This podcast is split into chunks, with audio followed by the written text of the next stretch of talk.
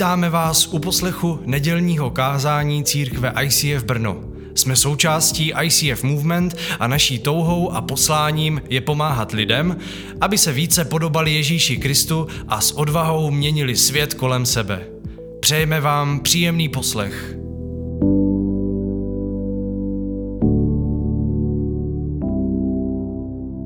My jsme se modlili na začátku za, za Izrael, za situaci eh, v Izraeli. eh, a víme, že to není jediná situace, že, která si zaslouží modlitby, protože na Ukrajině je ještě horší válka, ještě daleko víc mrtvých, ale samozřejmě ta situace v Izraeli pro nás je důležitá nejenom protože tam umírají nevinní lidé a, a život eh, izraelského dítěte je stejně hodnotný jako život arabského dítěte, ale zajímá nás to, nebo máme se za to modlit i z jiného důvodu, protože víme, že o Jeruzalému se píše v Biblii, a víme, že Jeruzalém je jediné město v Bibli, které je spojováno s druhým příchodem Ježíše a proto se máme modlit za situaci v Izraeli. My, my nejsme, eh, nejsme proroci, kteří rozumí úplně všemu, co se odehraje předtím, než přijde Ježíš, ale víme s jistotou, že Ježíš a jeho příchod je spojený právě s Izraelem. A ta situace, která je tam právě teď, teď je tam že největší útok za posledních několik eh, desetiletí v Izraeli. A nevím, jestli to sledujete, ale vlastně byl vyprovokovaný tím, že před, eh, před nějakou dobou nedávno velká skupina Izraelců se rozhodla vstoupit na Chrámovou horu, kde je vlastně Mešita al-Aqsa, což je vlastně na místech, eh, je to hned pod, u té zdi, kde je zednářků. Zednářků je vlastně ta jeruzalémská zeď, že, u které se modlí ortodoxní židé a navštěvují to prostě židé z celého světa. Ve skutečnosti jsou to základy toho, toho eh, dávného chrámu, není to, není to zeď, ale vlastně základy a nahoře vlastně teprve ta chrámová hora, kde stával chrám, tam dneska stojí Mešita al-Aqsa, což je jedna z nejsvětějších že, míst eh, islámu. A patří, to území patří Izraeli, ale muslimové brání Izraelcům vstupovat na tu mešitu, teda na to území. A vždycky, když se tam dostanou nějací Izraelci, tak oni na to nějakým způsobem reagují. Teďka se za v historii se tam rozhodla i největší skupina Izraelců před nějakou dobou. A jako reakce, sami když si čtete ty zprávy, tak vlastně Hamas sám eh, uznává nebo píše, že, že hlavním důvodem je právě Jeruzalém, že hlavním důvodem je právě Chrámová hora a snaha vlastně Izraelců vstoupit na, na to území, který oni prohlašují, že patří že, pod mešitu Al-Aqsa. A my víme, že na tom místě stával chrám, a nevíme samozřejmě, jak ty události jsou spojené s tím, že jednoho, co jednoho dne se tam má stát, ale s jistotou víme, že nějakým způsobem se připravuje ten, ten, ten druhý příchod Krista, který je spojený s Izraelem. My nevíme, jestli to bude trvat 10 let, nebo 100 let, nebo 150 let. Na to je spousta odborníků křesťanských, zatím se všichni minuli, kteří to odhadovali, kdy bude ten, ten druhý příchod Ježíše, takže je, je, je těžko odhadovat, protože nikdo nezná to, to přesné datum, jediný Ježíš sám sám, ale víme s jistotou, že se přibližuje ta doba. Po dvou tisících letech se stala překvapivá věc, vznikl eh, Izrael znova zpátky. Když se podíváte do křesťanské teologie, včetně reformované teologie, Lutera a tak dále, lidí, kteří opravdu znali Bibli, tak ti všichni vycházeli z toho, že doba Izraele skončila, všechny zaslíbení, které se týkají Izraele ve starém zákoně, už patří na duchovní Izrael, což je církev. A teď najednou po dvou tisících letech došlo ke, z, ke k nové události, vznikl znova Izrael, ale k velkému překvapení nás všech, co čteme byli, vznikl sekulární stát Izrael. Vůbec není spojený s, s chrámem, žádný chrám tam není, ani se ho nesnaží stavět. Takže my všichni očekáváme co všechno se musí stát ještě, protože víme, že ten, ten druhý příchod Ježíše je spojený s Jeruzalémem. Ježíš řekl sám, že se vrátí na to místo, že o anděle, o kterých dneska budeme mluvit, řekl, že se vrátí na to místo, odkud, odkud odešel. Pro roku Zachariáš je napsáno, že, že se stoupí na Oliveckou horu, a rozdělí na, na polovinu a tam on se stoupí v tom druhém příchodu a my to čteme jako pohádku a říkáme Ale nesmíme zapomenout, že kdysi dávno si četli lidé podobnou pohádku z proroka Zachariáše, kde je napsáno, váš král přijede na oslíku.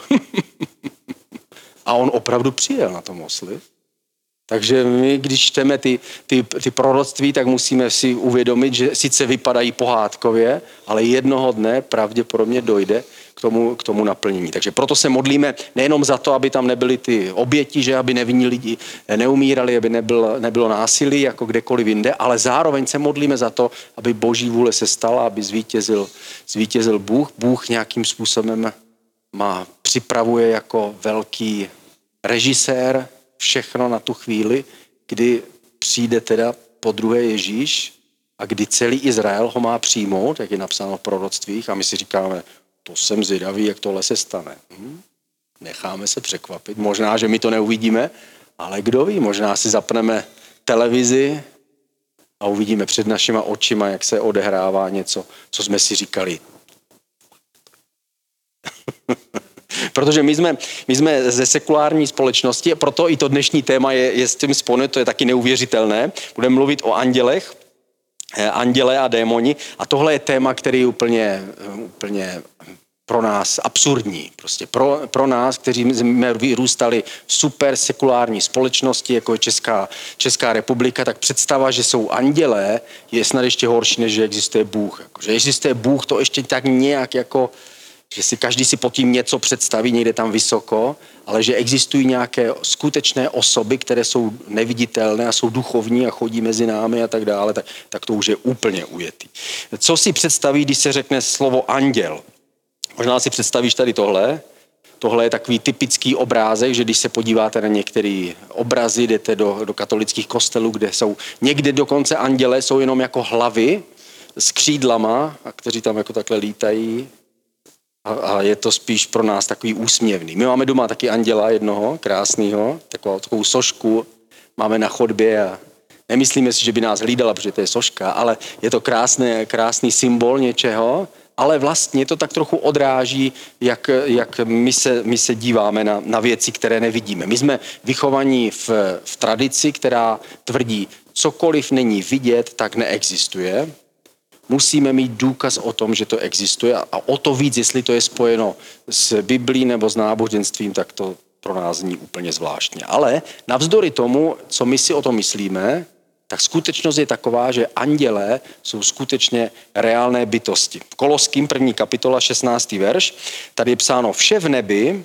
i na zemi, bylo stvořeno jím, to znamená Bohem, to, co se vidí i co se nevidí, trůny i panství, vlády i mocnosti, skrze něj a pro něj bylo stvořeno vše. A tady se mluví o, duchovních, o duchovním světě, že existují některé události, kterým my nerozumíme, ale dějí se v tom duchovním světě, kde, kde taky jsou nějaké síly, které usilují o získání moci a které chtějí ovládat události na zemi a to všechno bylo stvořeno Bohem kdysi dávno a to všechno existuje, to, co vidíme, i to, co nevidíme. To, co je na zemi, i to, co je v nebi. To viditelné, i to neviditelné. Andělé jsou daleko víc přítomní v, v Bibli, eh, než si, než si dokážeme představit. Celkem se andělé v Bibli ukazují na více než 300 místech.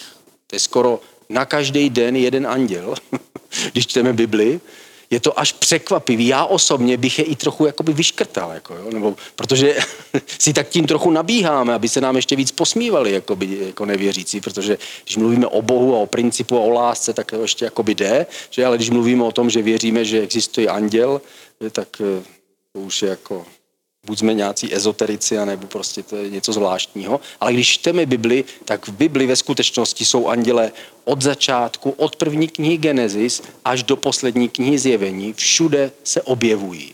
My je sice nevidíme, ale někdy možná ano.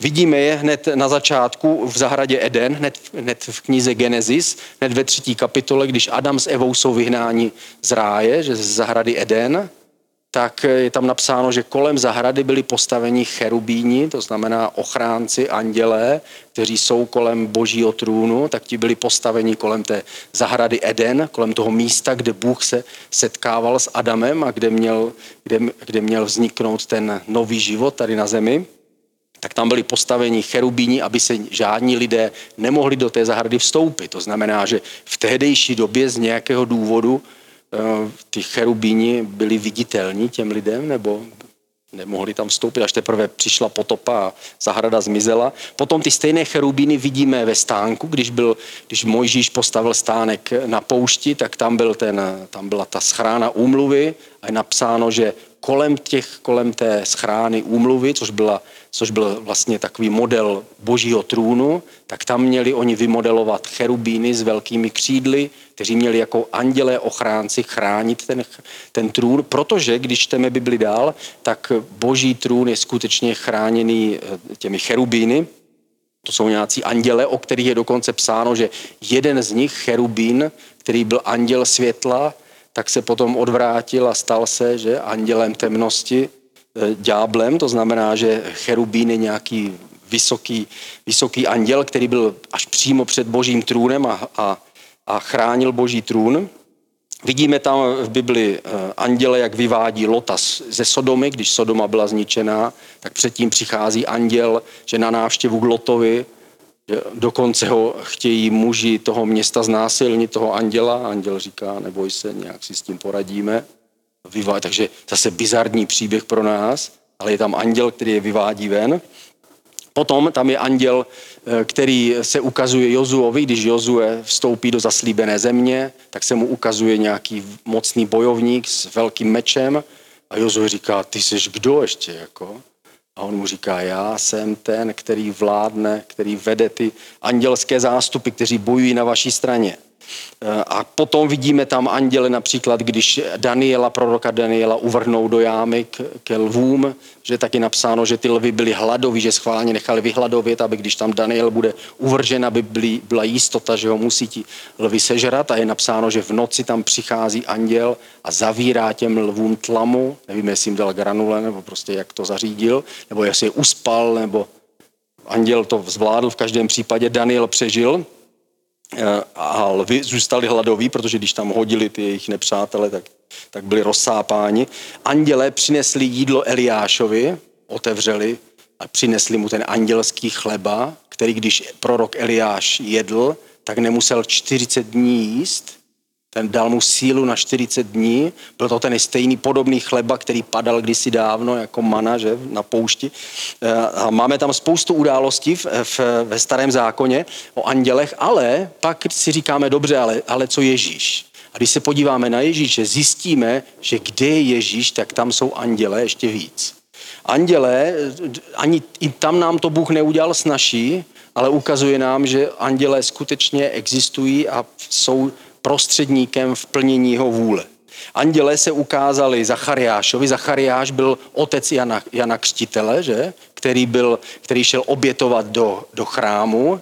Zrovna na něho přišla, přišla e, řada, aby šel a zapálil ten, ten olej na tom, na tom kadidelním oltáři, který byl před tou oponou, před svatyní svatých. A když tam vstoupil, tak tam viděl nejenom ten, ten svícen, ale se Honzo, dotklo se tě to nějak, nebo? tak nejenom, že uviděl svícen, ale uviděl tam velkou bílou postavu a, a před Zachariášem se ukázal anděl a řekl mu, Zachariáši, narodí se ti syn. A Zachariáš udělal a takže nemluvil devět měsíců. A potom se narodil Jan Křtitel, takže my se nesmíme se posmívat andělům, je to nebezpečný. Ehm, potom se zjevil Josefovi. Josef byl manžel Marie, že, který zjistil, že Marie je těhotná. A Marie mu řekla, víš, ale jako to se stalo prostě takto Bůh, jo, a prostě já jsem se takhle jednou modlila a prostě a Josef jako dělal, že tomu věří, ale nebylo to tak úplně jisté, ale v noci se mu ukázal anděl a řekl mu, Josefe, je to tak. Zase znova ukázal se mu anděl. Marii se ukázal anděl, že když Marie měla otěhotně, tak si ukázal anděl Gabriel a řekl, já jsem ten Gabriel, který se zjevil pro roku Danielovi. A tak se před pětisty lety, a dneska se zjevuju zase tebe, Marii. A mám vzkaz jako pro Daniela, tak mám vzkaz i pro tebe. Z tebe se něco narodí. A bude to z Ducha Svatého. A bude to ten král králů, který bude ze semene Davidu a tak dále. Takže ukázal se zase anděl Marii. Pastýřům, kteří slyšeli o Ježíšově narození, se ukázali anděle, zase znova. Proč prostě to nebyl jenom nápis třeba na, na nebi, ale byli to anděle, kteří si mu ukázali, viděli jak andělé oslavují toho narozeného Ježíše. Když Ježíš eh, byl pokřtěný a šel na poušť, kde ho pokoušel ďábel, tak potom, když překonal to pokušení tím, že vždycky řekl, co na, tom, na to říká Bůh, tak eh, překonal pokušení toho pokušitele a po 40 dnech půstu se mu zjevili andělé a sloužili Ježíši, to znamená přinesli mu možná podobné jídlo jako Eliášovi, nebo možná mu předložili pití, pomáhali mu, povzbuzovali a mluvili o těch věcech, které byly před ním, které se mají stát. Eh, víme, že, že anděle se znovu, anděl, o andělech Ježíš mluvil několikrát, když mluví o svých podobenství a o konci svět, tak mluví o andělech, ale oni se mu znova zjevili v Gecemanské zahradě, předtím, když Ježíš byl ukřižovaný, tak se modlí v Gecemanské zahradě a zjeví se mu anděl a posiluje ho když byl Ježíš ukřižovaný a pohřbený, tak to byl anděl, který odvalil ten kámen u toho hrobu Ježíše.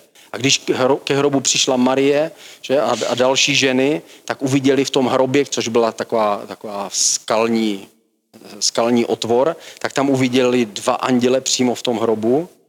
Když Ježíš odešel do nebe, na, na začátku skutku a poštolů, tak učedníci se dívali, co se bude teď dít. Oni se ptali totiž, teď bude čas, kdy se staneš tím králem Izraele teda? A najednou šup. Aha, taky odpověď. Takže co se bude dít teď? A anděle, je napsáno, že tam byli dva anděle a řekli, co se díváte do nebe? Tak jako odešel, tak on zase přijde.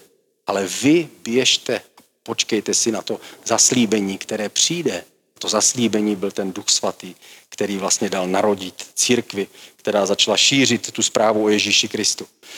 Potom eh, druhého, datum druhého příchodu Ježíš řekl, že neznají ani andělé v nebi, že ho zná jenom Bůh, kdy přijde Ježíš, ale že na konci světa, až on přijde po druhé do Jeruzaléma, jak jsme o tom mluvili, tak spolu s ním přijdou andělé, takže andělé se objevují všude. Andělé pravděpodobně nás spojují s boží realitou. Pravděpodobně jsou takovým mezistupněm, takovým prostředníkem mezi námi a mezi těmi věcmi, které jsou v tom duchovním světě.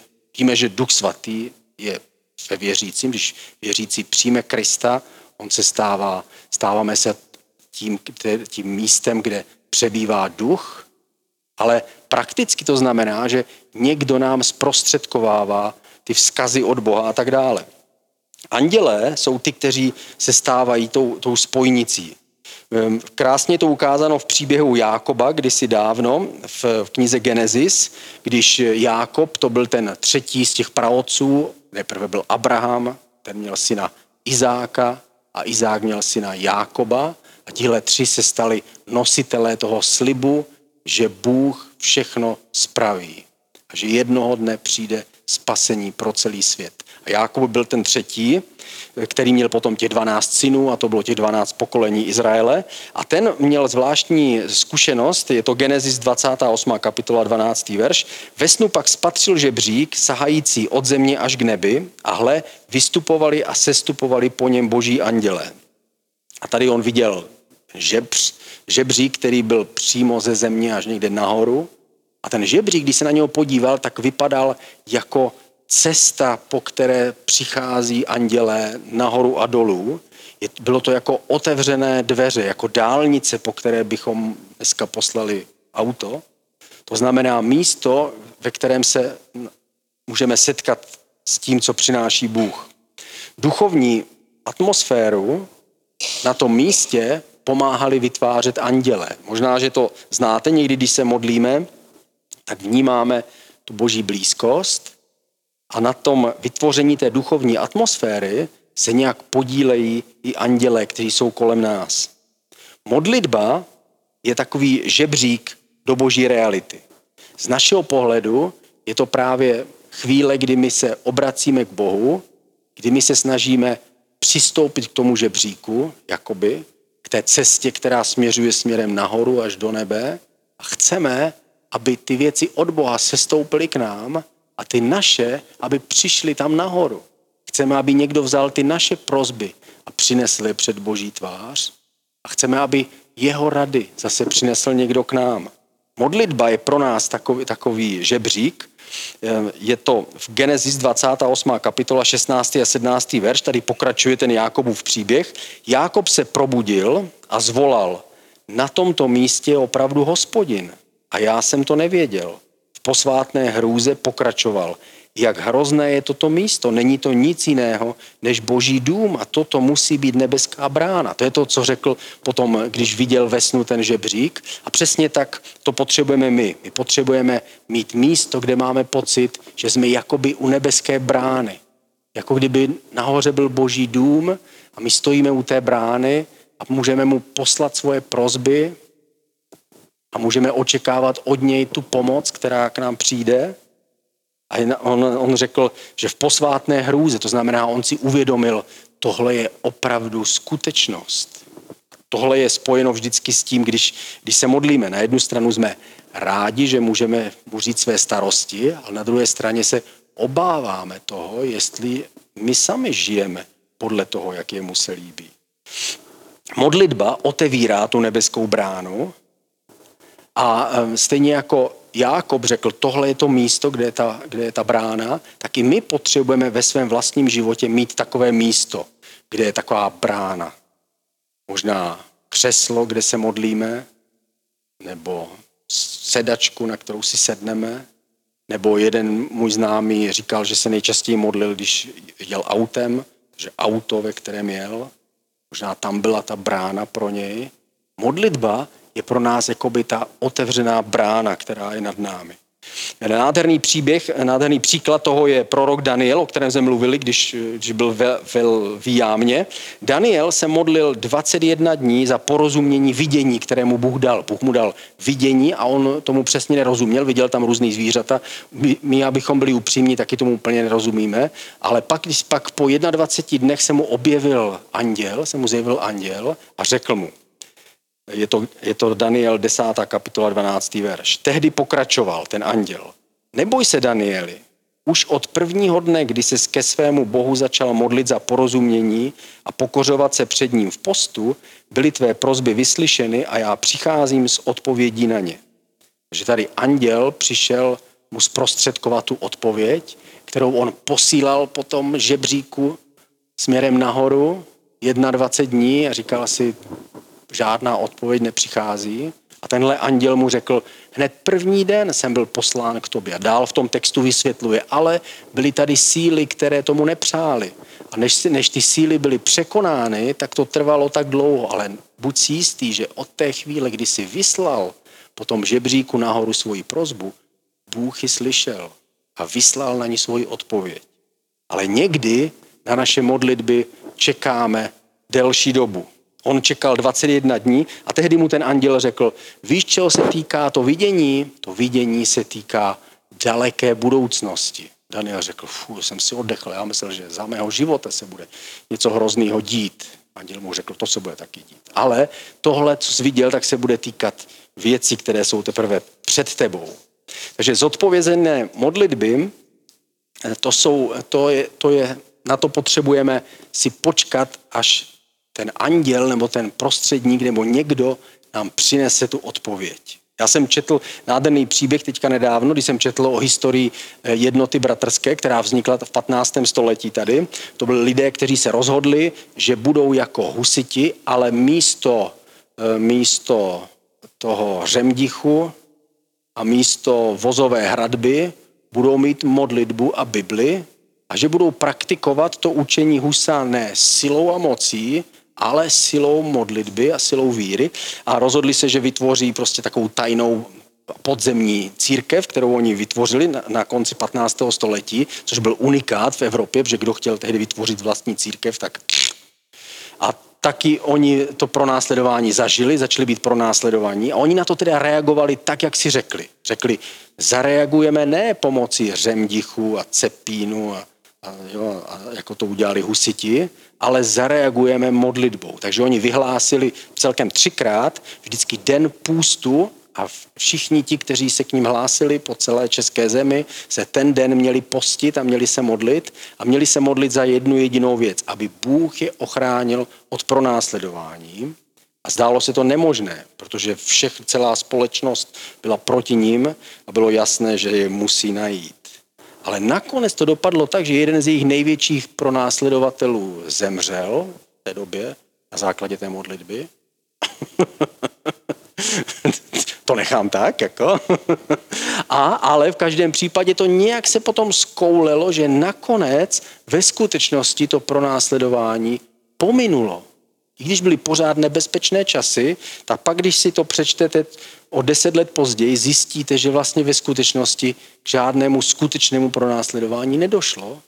Díky tomu, že se rozhodli poslat po tom žebříku ty prozby a čekali, až jim pošle Bůh tu odpověď. A k tomu máme krásné moto. Když vše, co máme, předáme do božích rukou, tak boží ruce budou ve všem, co děláme. Ještě jednou to řeknu. Když vše, co máme, předáme do božích rukou, když mu dáme to, co máme, tak boží ruce budou ve všem, co děláme. To znamená, my ho pozveme do našeho života, když mu ho otevřeme. Eh, druhá věc, která přináší mimo modlitbu boží realitu nebo tu, tu blízkost těch božích andělů do našeho života, je překvapivě pohostinnost. Když, oteví, když jsme ochotní otevřít svoje životy pro ostatní lidi. Židům 13. kapitola 2. verš. Nezapomínejte na pohostinnost. Díky ní někteří nevědomky hostili anděli. To znamená, že někdo prostě u sebe doma otevřel domácnost, jako Štelclovi, tam se sejdeme, tam vždycky, tam, kdybyste viděli to jídlo, jaký máme vždycky. To, to není small group, to je hostina. Jako. Tam přijdeme a tam je napsáno, že někteří takhle nevědomky hostili anděli. Jsem si říkal, kdo teda z těch lidí prostě je anděl?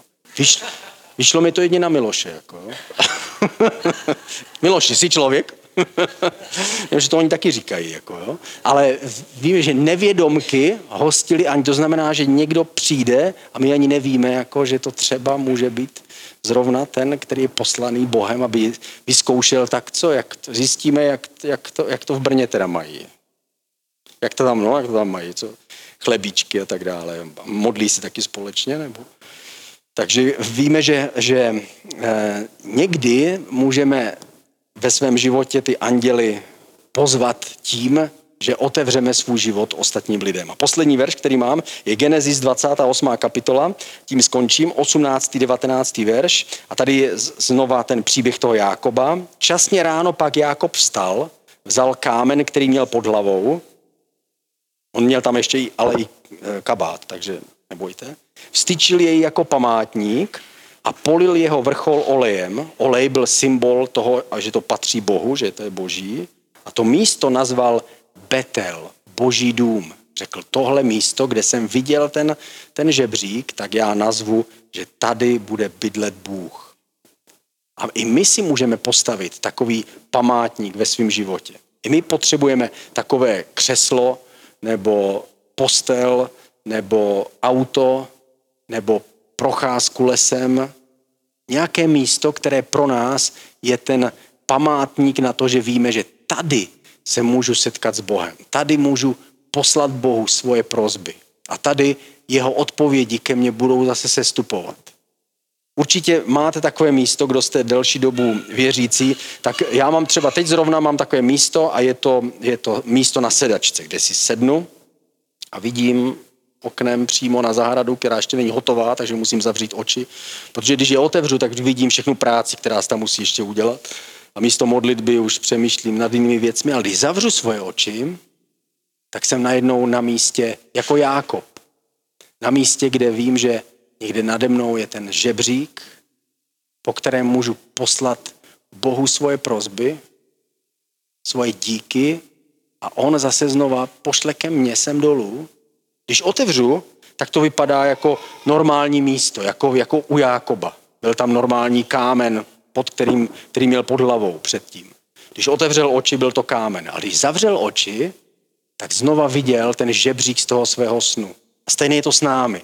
Když otevřeme oči, vidíme to křeslo, tu židli, to místo, kde my se modlíme a vypadá to jako, jako u štelclů, krásný stůl, krb, ale když zavřeme oči, tak tam vidíme žebřík, který, který je nad námi a který my potřebujeme. Každý z nás potřebujeme mít takové místo. Máš takové místo ve svém životě? Máš takovou židli nebo takové místo, tak pojďme se teďka tam přenést v, v modlitbou.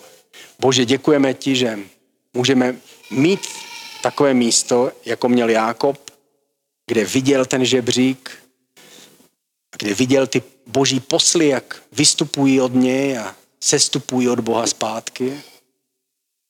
Že viděl, že je cesta otevřená, že nebe je otevřené, že nebeská brána je otevřená, že je to jako by byl v božím domě, kde přebývá Bůh. A tak my ti děkujeme, že můžeme mít taky takové místo. Děkujeme ti za tu židli, nebo za tu procházku, nebo za to auto, nebo za to místo, kde se setkáme s tebou. Ať je to jako tím, to místo památníku, vždycky, když zavřeme oči, ať si uvědomujeme, že tam je ten žebřík, který je nad námi.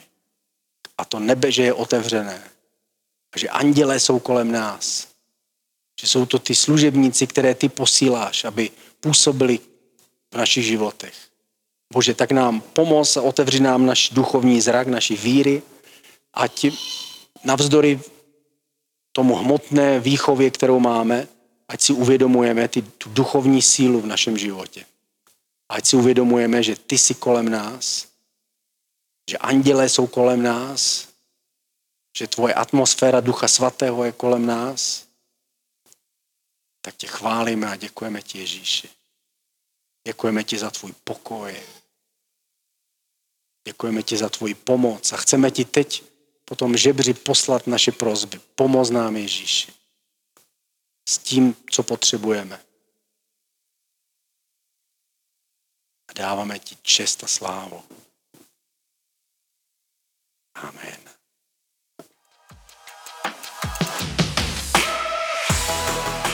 Děkujeme za poslech nedělního kázání. Aktuálně se scházíme v komunitním centru Rubínek v Žabovřeskách každou neděli v 17 hodin a budeme rádi, když se přijdete podívat osobně. Více o nás najdete na stránkách www.icf.church lomeno Brno nebo na Facebooku Brno ICF.